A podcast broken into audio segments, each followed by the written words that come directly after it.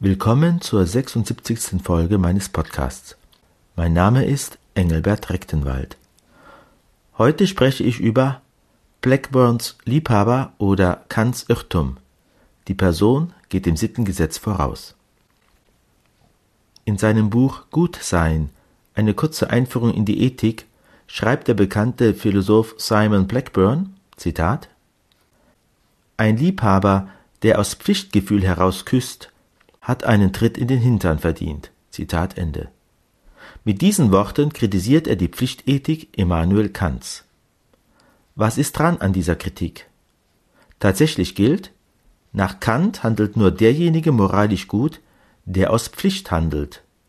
Pflicht und Neigung stellt Kant einander gegenüber. Ein küssender Liebhaber handelt aus Neigung. Aus Neigung zu handeln haben gute und böse Menschen gemeinsam. Aus Neigung essen wir, was uns schmeckt, machen wir Urlaub dort, wo wir Spaß haben, küssen wir Menschen, die uns antörnen. Das macht ein Schurke nicht anders als ein rechtschaffener Mensch. Nicht das Handeln aus Neigung, sondern das aus Pflicht macht den moralischen Unterschied. Neigung ist ein egozentrischer Antrieb. Der gute Mensch dagegen tut das Gute, weil es gut ist. Er handelt aus Achtung vor dem Sittengesetz. So sieht es Kant. Das alles klingt überzeugend, ist in sich schlüssig und bietet keine Angriffsfläche. Der Einwand Blackburns gewinnt seine Überzeugungskraft durch die Umkehrung der Perspektive. Die geliebte Person wäre enttäuscht, wenn sie von ihrem Liebhaber bloß aus Pflicht geküsst würde. Sie will von ihm geliebt werden, und zwar mit genau jener Liebe, die für Kant ohne moralischen Wert ist, weil sie Neigung ist, im Hange der Empfindung liegt. Solche Liebe nennt Kant pathologisch, das heißt sinnlich bedingt. Damit meint er nicht nur die erotische Liebe, auch die Liebe einer Mutter zu ihrem Kind fällt darunter und wird vom Diktum Blackburns vor der kantischen Entwertung in Schutz genommen. Die Liebe, die das Kind zu seinem seelischen Wohlergehen braucht, ist eine herzliche, empathische und gefühlvolle Liebe. Es braucht emotionale Nestwärme. Diese Liebe ist nicht identisch mit der Achtung vor dem Sittengesetz, das dem Handeln der Mutter nach Meinung Kants erst moralischen Wert verleiht. Die Mutter liebt ihr Kind nicht aus Pflicht, sondern aus Neigung, und das ist genau jene Liebe, die das Kind zu seinem seelischen Wohlergehen braucht. Nach Kant wird der moralische Wert einer Handlung umso mehr verringert, je mehr die Neigung dem Pflichtgefühl dessen Rolle in der Handlungsmotivation streitig macht. Pflicht und Neigung sind für Kant zwei konkurrierende Triebfedern. Damit kommen wir nach kantischen Voraussetzungen zu dem paradoxen Schluss, dass die Mutter vor einem Dilemma steht. Je mehr sie dem Kind gerecht wird, indem sie ihm pathologische Liebe schenkt, umso mehr wird der moralische Wert ihres Handelns beeinträchtigt. Sie handelt ja mehr aus Neigung als aus Achtung vor dem Sittengesetz. Und umgekehrt, je moralischer ihr Handeln ist, nämlich gereinigt von allen Antrieben pathologischer Liebe, umso mehr versagt sie in der Erfüllung ihrer Pflicht, weil sie dem Kind jene Liebe vorenthält, die es braucht. Man kann das Paradox auf den Nenner bringen, sie kann ihre Pflicht gegenüber dem Kind nur erfüllen, wenn sie nicht bloß aus Pflicht handelt. Die moralische Triebfeder steht der materialen Pflichterfüllung im Weg. Wo liegt Kants Fehler? Wir sollten es uns nicht zu einfach machen und uns nicht mit platten Etikettierungen seiner Auffassung als kalte Pflichtethik begnügen. Herbert James Patton hat ihn in seinem berühmten Werk Der kategorische Imperativ zu Recht gegen solche Vorwürfe in Schutz genommen und ihm einen hohen Begriff von der Heiligkeit bescheinigt. Für Kant, Zitat, ist die Tugend ebenso wie die Standhaftigkeit im Kampf um die Pflichterfüllung etwas Unschätzbares und sie verdunkelt, wenn wir sie in ihrer eigentlichen Gestalt erblicken, alles Übrige, was unseren sinnlichen Neigungen reizend erscheint. Zitat Ende. Wer wollte leugnen, dass es im Leben einer Mutter Phasen gibt, in denen ihr ein Opfergeist abverlangt wird, der genau dieser Beschreibung entspricht? Es kann für eine Mutter schwierige Situationen mit triggernden Kindern geben, in denen ihr die Erfüllung ihrer mütterlichen Aufgaben so viel Mühe macht, dass nur eisernes Pflichtbewusstsein sie durchhalten lässt.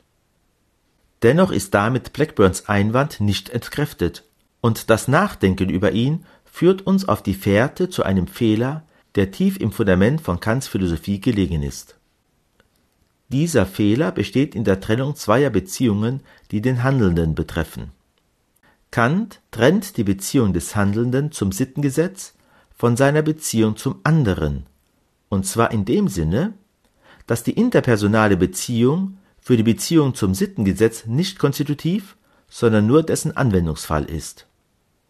Zwar befiehlt mir der moralische Imperativ, in der Person des anderen die Menschheit als Zweck meines Handelns zu achten, aber, Zitat, alle Achtung für eine Person ist eigentlich nur Achtung fürs Gesetz, der Rechtschaffenheit etc., wovon jene uns das Beispiel gibt. Zitat Ende. So Kant in der Grundlegung zur Metaphysik der Sitten. Kant definiert die moralische Gesinnung allein durch die Achtung vor dem Sittengesetz. Mein Wille wird gut allein dadurch, dass er diese Achtung zur Triebfeder seines Handelns macht. Der andere gibt mir zwar die Gelegenheit, die moralische Gesinnung meines Willens zu realisieren, indem er der Gegenstand der moralischen Handlung wird. Aber weder ist er der Grund der Verpflichtung, noch soll er Beweggrund meines Handelns sein. Das ist allein das Sittengesetz. Dieses befiehlt mir, fremde Glückseligkeit zu befördern, aber, Zitat, nicht als wenn mir an deren Existenz was gelegen wäre. Zitat Ende. So Kant wiederum in der Grundlegung zur Metaphysik der Sitten. Im letzten und eigentlichen Sinn soll nach Kant das Interesse der Mutter nicht ihrem Kind, sondern dem Sittengesetz gelten. Wenn es ihrem Kind gilt, dann nur, weil dies vom Sittengesetz gefordert wird. Das Sittengesetz ist nicht personal verankert, sondern umgekehrt, die moralische Relevanz der Person ist im Sittengesetz begründet. Die letzte Wirklichkeit ist nicht Person, sondern Gesetz. Deshalb ist für Kant nicht die Liebe, die dem Kind gilt, sondern die Achtung, die dem Sittengesetz gilt, das einzige moralische Gefühl. Gefühle, die sich auf andere Personen beziehen, wie Dankbarkeit, Mitleid oder eben auch Liebe, qualifizieren nach Auffassung Kants nicht unmittelbar unser sittliches Verhältnis, sondern werden nur als pathologische angesehen, also als Wirkung einer sinnlichen Affektion durch den Gegenstand unserer Neigung. Nur die Achtung ist moralisch und Kraft der Erkenntnis des Sittengesetzes Vernunft gewirkt. Das Sittengesetz seinerseits ist das Gesetz der eigenen Vernunft des Menschen. Der Preis, den Kant für seine Idee der moralischen Selbstgesetzgebung, für sein Konzept der Autonomie der reinen praktischen Vernunft zahlt, ist hoch. Die Moralität des Menschen ist sachlogisch bereits konstituiert, bevor er in ein sittliches Verhältnis zum anderen tritt. Interpersonalität ist Anwendungsfall, nicht Quelle der Moralität. Die gegenteilige Konzeption vertritt Robert Spähmann. Er meint, erst indem der andere mir wirklich wird, werde ich aus meiner Egozentrik herausgerissen, erwache ich zur Vernunft und werde ich befähigt, den moralischen, nämlich den überpersönlichen und unparteiischen Standpunkt einzunehmen. Die Anerkennung des anderen geht der Anerkennung der Pflicht voraus. Tatsächlich können wir Kant entgegenhalten, die Anerkennung des anderen als Person ist die Geburtsstunde der Moral. Der andere ist die Quelle des moralischen Imperativs. Die Anerkennung meiner Pflicht kann ich nicht von der Anerkennung des anderen trennen. Natürlich gebietet mir das Sittengesetz, den anderen als Selbstzweck anzuerkennen. Insofern ist Interpersonalität ein Anwendungsfall von Moral. Aber wir haben es hier mit einer gegenseitigen Verschränkung zu tun. Denn erst durch die Konfrontation mit dem anderen erwacht seinerseits der Imperativ des Sittengesetzes in meinem Gewissen. Das Sittengesetz als solches ist abstrakt. Erst in der Begegnung mit dem anderen wird es für mich konkret und real. Dessen Antlitz ruft mir nach einem Wort von Emmanuel Levinas zu Töte mich nicht. Das Philosophieren über das Sittengesetz reicht nur, in der Terminologie John Henry Newmans, bis zu einer begrifflichen Erfassung. Erst die Konfrontation mit dem anderen ermöglicht seine reale Erfassung, so dass ich selber von ihm erfasst und unter seinen kategorischen Anspruch gestellt werde. Erst der andere bringt das Sittengesetz in mir zur Realität. Solange ich nicht durch die Begegnung mit dem anderen in ein reales Verhältnis zum Sittengesetz gesetzt werde, existiert es in meinem Gewissen nur im Standby-Modus. Daraus ergibt sich die Erkenntnis, dass sich der Begriff des moralischen Gefühls nicht auf die Achtung vor dem Sittengesetz beschränkt, sondern an der Vielgestaltigkeit interpersonaler Verhältnisse teilhat. So ist zum Beispiel auch Dankbarkeit ein moralisches Gefühl. Dankbarkeit als ein pathologisches Gefühl im Sinne Kants aufzufassen, würde bedeuten, es bloß auf die empfangene, einer sinnlichen Neigung entgegenkommende Wohltat zu beziehen. In Wirklichkeit ist sie eine Antwort auf die Güte dessen, der mir die Wohltat erwiesen hat, und damit die Antwort auf einen Wert, der um seiner selbst willen diese Antwort verdient, und zwar selbst dann, wenn ich keinen Vorteil von der erwiesenen Wohltat hätte, zum Beispiel weil sie mich nicht erreicht. Auch der misslungene Versuch einer Wohltat verpflichtet mich zur dankbaren Anerkennung des mir geltenden Wohlwollens. Die Dankbarkeit ist mit Achtung verbunden, aber nicht, wie Kant irrtümlich meint, mit ihr identisch. Es ist ein begrifflicher Gewaltakt, alle Gefühle, sofern sie Indikatoren moralischer Gesinnung sind, auf Achtung zu reduzieren. Die Dankbarkeit schulde ich nicht dem Sittengesetz, sondern dem Wohltäter. Sie hat den Charakter einer Antwort, nämlich einer affektiven Antwort auf die Güte dessen, der mir Gutes erwiesen hat. Dietrich von Hildebrand spricht von einer Beziehung des Gebührens, die zwischen meinem Gefühl und dem Wert besteht. Solche intentionalen Gefühle nennt er Affekte. Sie sind vernunftgewirkt, weil sie die Frucht einer Erkenntnis sind, nämlich einer Werterkenntnis. Deshalb sind sie moralische Gefühle im Sinne Kants, und als solche qualifizieren sie auch unmittelbar meine moralische Gesinnung. Wenn ich jemandem, der mir unter großen Opfern das Leben gerettet hat, danke, dann besteht dieser Dank nicht nur im entsprechenden Sprechakt, sondern auch im Gefühl der Dankbarkeit, das mein Herz erfüllt und dem ich im Sprechakt Ausdruck verleihe. Dieses Gefühl in meinem Herzen zu pflegen, soweit es in meiner Macht steht, bin ich selbst dann verpflichtet, wenn ich keine Möglichkeit hätte, dem Wohltäter meine Dankbarkeit zu bekunden. Stellen wir uns vor, der Lebensretter wäre selber bei seiner Tat ums Leben gekommen, und der Gerettete würde denken, da ich ihm sowieso nicht mehr danken kann, habe ich alle meine Schuldigkeit getan. Wozu soll ich noch dankbar sein? Er hat nichts mehr davon. Die Dankbarkeit erschöpft sich nicht in der tatsächlichen Danksagung. Sie ist auch als affektive Antwort von der moralischen Vernunft gesollt. Sie gehört zu meiner Gesinnung. Der erste Adressat unserer moralischen Gefühle ist also die Person, nicht das Gesetz. Der andere ist für den moralisch Handelnden mehr als eine bloße Gelegenheit, dem Sittengesetz zu gehorchen. Wenn das Sittengesetz der Mutter befiehlt, für ihr Kind zu sorgen, dann soll diese Sorge tatsächlich dem Kind um des Kindes willen gelten. Es ist nicht so, dass die Mutter zunächst einmal die Sorge hat, ihre Pflicht zu erfüllen und dann erst um ihr Kind besorgt ist, weil sie entdeckt, dass diese Sorge zu ihren Pflichten gehört.